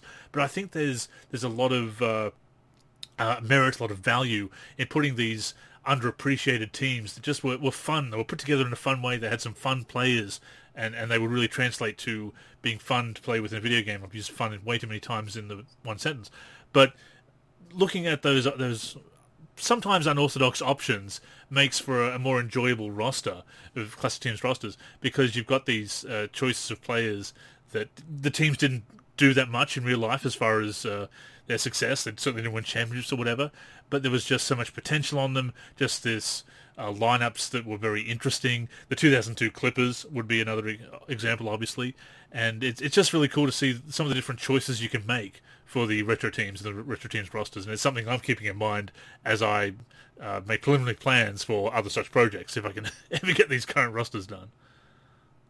Seeing a team come together and seeing the portraits and going through the roster and seeing the overalls, seeing the ratings, um, going on the court and seeing the, the, the team's floor seeing the stadium, um, seeing um, them, you know, playing with their scoreboard and their team being the right color and they're they're in the right jerseys and everything. That has to be how a developer feels when they feel like they feel really good about something they put into a game. I think so. Right. Yeah. Yeah. It's got to be the exact same thing because these teams are being created from scratch, right? A lot of the faces, the jerseys, all of this stuff. Um, is being created, you know, with the teams that I'm putting in is basically be, being created from scratch with some stock faces and some st- some stock jerseys and whatnot. But man, th- there's no like I went through after and I posted them on the forum, the 0203 Rockets um, portraits that I made. I went through and must have looked at that team for like 20 minutes just looking at the portraits. I know that sounds silly and obsessive, but just seeing it come together and say, hey, this is what it would look like if they had included him in the game, but better. You know what I mean? Because For there's sure, more yeah. attention to detail.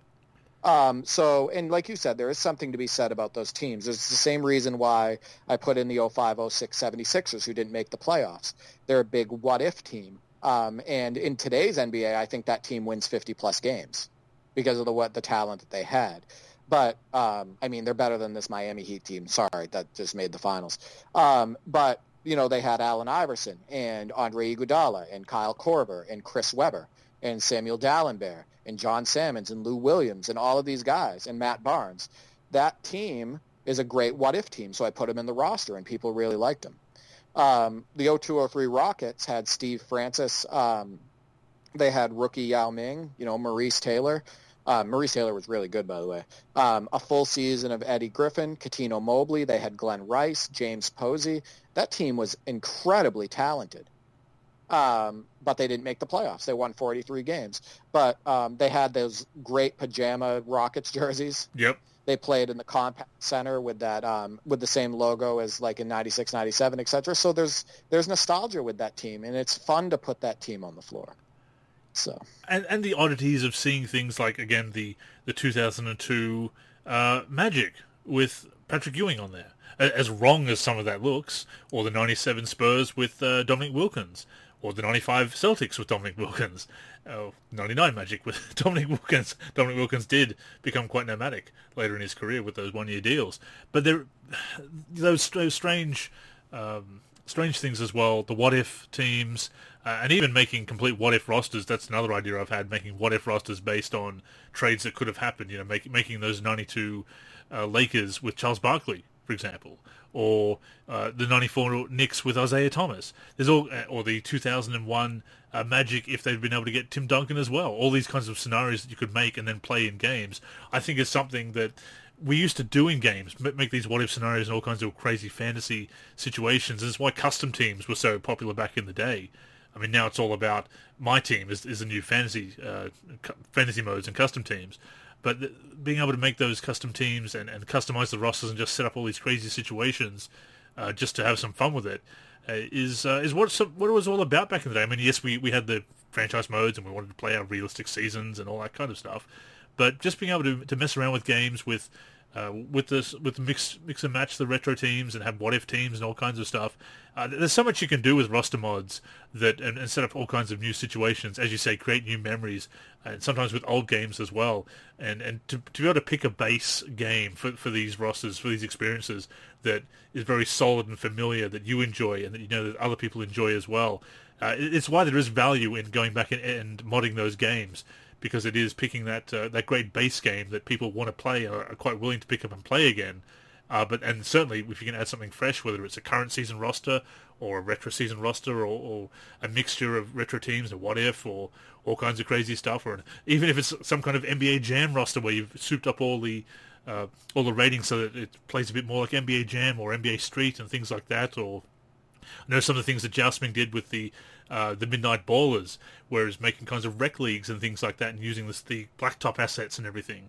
There's, there's so much you can do with roster mods. We've talked about it before, the joy of roster modding, um, and, and it's obviously there's value in modding the recent, the most recent game if you want the most visibility, and you get profiles and other sites and things like that when. Uh, uh, as, as they profile modding from time to time on other other publications. But if you want to put something out there that you can really enjoy modding and playing with your own mod, and will also resonate with people who love a very uh, beloved game or a, a beloved classic, uh, it is worth going back to an old game and modding it. Absolutely. Yeah, I want to point out a few things. First off, um, I decided on the 0203 Magic because, as you said, it's a what if, it's another one of those what if teams. Um, this is not the one with Ewing, but it's the one with Shawn Kemp. Yep. And Grant Hill only played 20 games, and it's the Magic team that I believe was up 3-1 on the Pistons in the That's playoffs. the one. Yep. Yep. Um, and it has you know T Mac, Grant Hill, Darrell Armstrong, um, an overweight Shawn Kemp, um, and Pat Garrity, Steven Hunter, and whatnot. And I think that'd be a really fun team that people can use. And hey, why don't you throw them into my league? Because all my teams in the roster are my league compatible. Throw them into my league and fully and have Grant Hill play 82 games, right? Absolutely. Let's yeah. see how you do. Play against other great teams, etc. Um, so that's number one. Uh, number two, as far as the um, ideas of you know the one-off ideas. You know, for my all-time teams roster, I'm still thinking about this. I'm thinking about just throwing in you know a few all-decade teams, Hmm. but with the art that was either in the old 2Ks or the old lives. So the old live or 2K all-decade team court um, with the jerseys to match and maybe I'll do one combo team 50s 60s and i'll do 70s 80s 90s and 10s Eh, excuse me in 2000s so it's those things that um, are so cool, and well, like you said, what we used to really look forward to. Um, and sometimes it was in the version of cheat codes, right? You yep. know, back in the day, it was cheat codes that got us these little experiences and and whatnot. Um, so yeah, and, and another thing I want to point out with 2K17 um, is with these mods, we don't have the same exact tools as far as adding uh, as many teams and all of that stuff. The amount of hoops that I've had to go through in Cheat Engine um, and learning different things and whatnot to get 2K17 those rosters to where they are, especially the classic teams one. Um, there's a certain amount of feeling of achievement when I do it. We don't sure. have import player DNA. You know what I mean? And yep. you can't do that through. We haven't figured that out through Cheat Engine. So each player has to be gone into and touched up meticulously to make them accurate and whatnot. You can't just do player DNA. So it's just it's a lot of work, but it's also really really um, rewarding. And the other thing I want to point out to people that say, "Hey, you guys are haters," look how fondly we talk about 2K titles. Oh yeah, yeah, absolutely. But think about it. think about what you're modding right now. 2K11, a game you love, and 2K17, a game that I love. These are 2K titles, people. We're not hating on 2K. We've created countless memories with 2K. Um, it's just been the last few years um, the stuff that they've been pulling mostly. And, and 2K21 in particular has been uh, quite disappointing. But uh, to that point, it is very immensely satisfying when you come when you solve a problem with modding. And again, probably similar to when they overcome an obstacle in developing a game as well to some extent. The the similarities is there. When, when I found out how to blank out uh, career stats in in 2K11, it's like well now I now I really feel very motivated to continue the mod because it was one of those things like oh how am I going to get past this how how do I get the, the, the how do I replace plays in a way that's not going to feel like oh there's still part of the old player there. Having found that out I and, and completely by accident uh, actually um, and it also works for 2K10 that method and I've got the tutorial in the forum. Uh, but but discovering that was, was very satisfying, and, and you feel very accomplished because you've been able to manipulate the game in the way that you want, and then you know you can get the results you want from the mod, and you know that it's that you feel good about putting it out there because you know that people are going to appreciate the mod and not going to say, oh, I've noticed this problem here, and you're like, oh yeah, I'd love to get around that, but what are you going to do? But when you when you know there is something you can do, again, it's just a very good feeling, and you, and you, know you can put out something that you can be even more proud of, knowing that you can address that little detail that was was bugging you and that was not going to. It was even if it's just a small detail, just not making the mod as quite as good as it could be from a certain little aspect, little detail that you wanted to fix. So when you can get that solution, oh, it's it's a great feeling. When we found out in Cheat Engine how to add size ups to players, like in in, in 2K17, as in let's say we, really liked you know, um, let's uh, give an example. Baron Davis. Let's say, uh, no, not Baron Davis, because I'm talking about somebody in the default game. Let's say we really liked um, Kyrie Irving size up. And we say, hey, you know what? That's a size up that we want to give Baron Davis.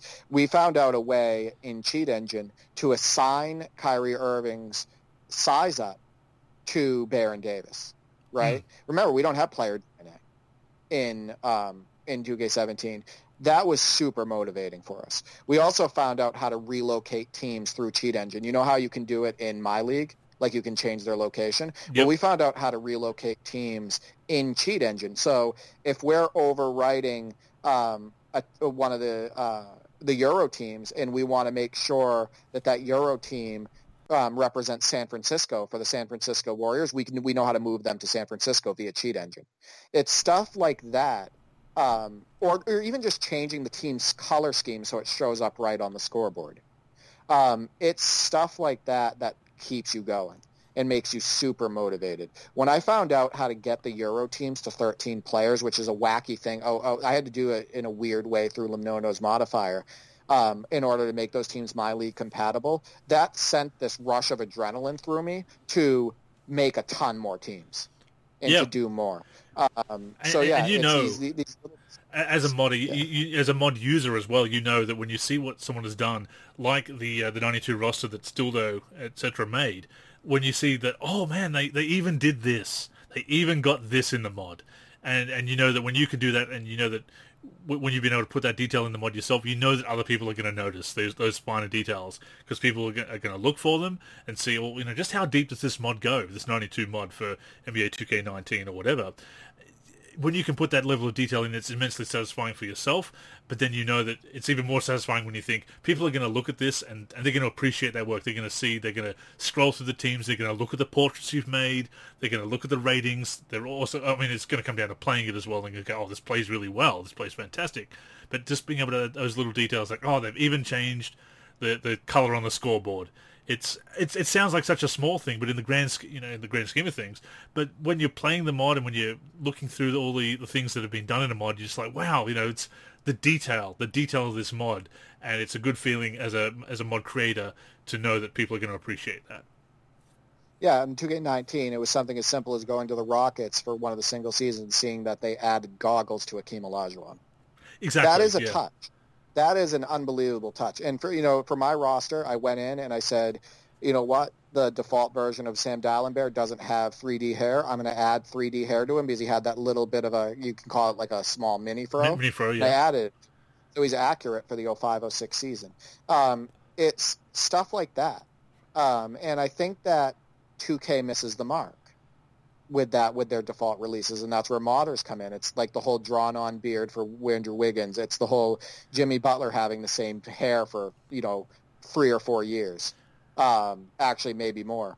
And it's not updating the players appropriately when they have all of these resources to do so. So yeah, it's the little details. You know, I, I created an Orlando Woolridge for that 91-92 season for the 90, uh, for its Stildos roster, and I created him with goggles. Hmm. So because he had goggles that season. Um, and if you think about it, if 2K had put Orlando Woolridge in the game and he was supposed to represent that season, what do you think the chances of them having goggles on Orlando Woolridge would be? Yeah, Probably very yeah. low. Yeah. So I mean, you, you look at how they've re- recycled some of the faces through multiple years of uh, of the retro teams. Oh my God, yeah. I mean, and it took them years to do updates for certain players like Bill Laimbeer and whatnot. And Razor did a great job with Laimbeer um, updating him, you know, once he got brought on board. But yeah, it's it's it's just they have the resources, so it, it can get a little frustrating. But yeah, modding is great for that reason. And just like any artist, it's you know when you because you are when you're modding, a lot of it is art. I think You so. are an yeah. artist. Oh, we've talked about it before. I Um, think I think so. Yeah, and and not only that, when you get compliments on your roster or your art and whatnot, and hearing the the positive comments on that thread about you know the portraits and you know so remember when I had changed the edit player background to that gold, hmm uh, put the in the background. It's um, you know when you get those compliments and whatnot, it also drives you. So that definitely helps as well. I remember when I made the remake of the Hangar from NBA Live 10 for NBA Live 08. Um, ju- just the satisfaction of being able to put all the little details in there. And look, it's not a perfect recreation of the Hangar. I don't know if you've seen the previews. If, if not, I'll have to send it through to you after we finish recording.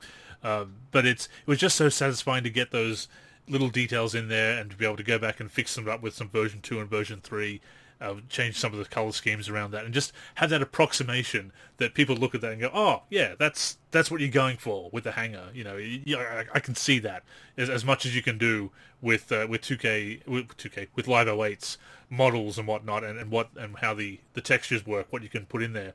But you can you can see what I can see what you were going for, and I, I think that's really cool. And I, and I was very satisfied with that because it's not really uh, court editing is not my thing. You know, graphics mods, I can do them, but I've always been more of a roster guy. So to be able to uh, learn a new skill as well, and you've been able to do that with some of the face conversions and everything, uh, to learn a new skill and then apply that and for it to all come out as, as good as it has been, as great as some of those have been, it's it yeah again just uh, just so satisfying and you feel that sense of accomplishment because you've been able to create something really cool and other people can appreciate it as well and and, and you know we always talk about not modding for fame and kudos and all that kind of stuff and and clout and whatnot but it it, it does a kind word uh, to modders is, is definitely you know a word of appreciation for the the hard work and when they do create when you create something cool especially a big project it uh, it goes a long way, and, and you do feel very good when you've made something that not only you can enjoy, but other people can enjoy as well. And, and even going back to the older games where we, we couldn't do as much with the art, but you would still load up a, a custom roster and you'd see all the right,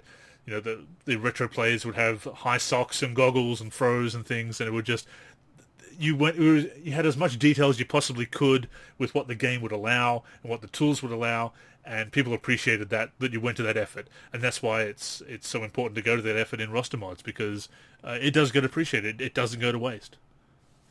Imagine in we never we never could have dreamed in say 1995 that we could bring faces from a game 3 years later into a pri- into that game yeah. Like it blows yeah. my mind the, the ability to like I can go into 2K20 or 2K21 and I in Blender I can use that mesh data transfer and I can bring a face 2K20 from 2K20 or 2K21. I can bring it to life and bring it completely over to 2K17. It just blows my mind what we're able to do today. Um, yeah, I, I mean, and there's some unbelievable cyberface makers out there in the community. One um, who isn't as active anymore. He has his own platform or whatever, um, IESCO or whatever. And, um, you know, you have guys like Mr. Star and Shua Joda and then some of Razor's faces before he got hired by 2K. Um, you Those can be brought over to all of these different games.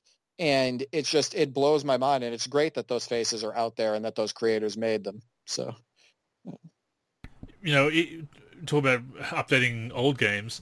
Uh, um, Advin Cola has has come up with some some has discovered some tools that uh, that now you can actually uh, yeah th- th- has been able to do some more work with uh, editing model files uh, that model you know uh, face head shapes and everything for NBA Live 08 you know even years later uh, coming up with discoveries yeah that's the thing I, I told you this and I said this on a couple different podcasts over the year we're almost at our one year um, the fact that I, I, love going into those old NBA Live sections and seeing what they're doing. I, I, remember going into like NBA Live 2003 or 2004 and seeing like all the new courts created for like the 1920 season. Yep. Like the Golden State Warriors and and whatnot, and they they were making all of the faces like the the Jokic face is right on, like it's really good. Like the um, Nuggets Jokic face somebody made, uh, but yeah, it, it's it's wild that you know almost 20 years later people are still going back and they enjoy those games enough to go in and still mod them. So those games still have lasting power. They're still fun to put on. So there's and uh, somebody made a 2020 season roster for NBA Live 95 PC, uh, which is something that I was I was thinking about doing myself. But it's it's a big job, obviously, uh, especially with the way you got to handle the, um, the string editing for the players' names but it's in our download section. I want to check it out. I'm going to do a Wayback Wednesday on it. Uh, it was just very cool to see an upload for Live 95 after all these years. And, yeah, just to put a 2020 season roster in, like a, a 25th, you know, 25th anniversary update for NBA Live 95. Um, and even if, even if it gets just a few downloads, and which of course when you when you're up making upload updates for older games, you do have to realize that it's not going to be as popular. But you know, even if it just gets a few downloads and a few kind words, uh, I think it's all worth it. And, and, if you've enjoyed the process of making the mods, uh, that that is the most important thing. And it's and it'll never be wasted time if you can be proud of what you've made and put it out there, and you get a few downloads and a a small if you can find an audience and you will find an audience because these classic games are beloved and people do like to see these old updates it's a novelty to, to do and it, and it freshens up these old titles and gives people a reason to to go back and revisit their favorites it's uh, it's absolutely worth doing. So I um, I look forward to seeing uh, more of your work, and I look forward to getting my own out there as well. Yeah, it's uh, and the other thing too is, uh, as far as thinking about other people's experiences. When I when I'm making this mod, I think about like, and, and you do the same thing with your modding. Is I think about the fun that my brothers have with it, right? Mm. Like all the fun putting on the te- putting the players on the floor, the games we have, the competition, all of that stuff. And like you said, even if it's let's say only 10 people downloaded your mod. That's it. Like 10 people. Let's say 10 people went in and downloaded 2K17.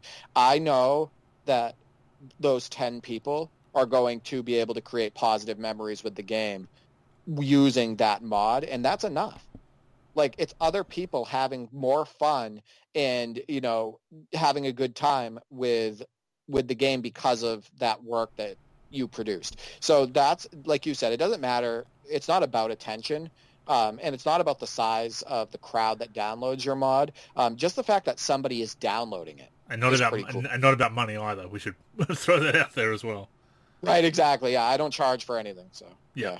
No, Exactly. absolutely right. Absolutely agree.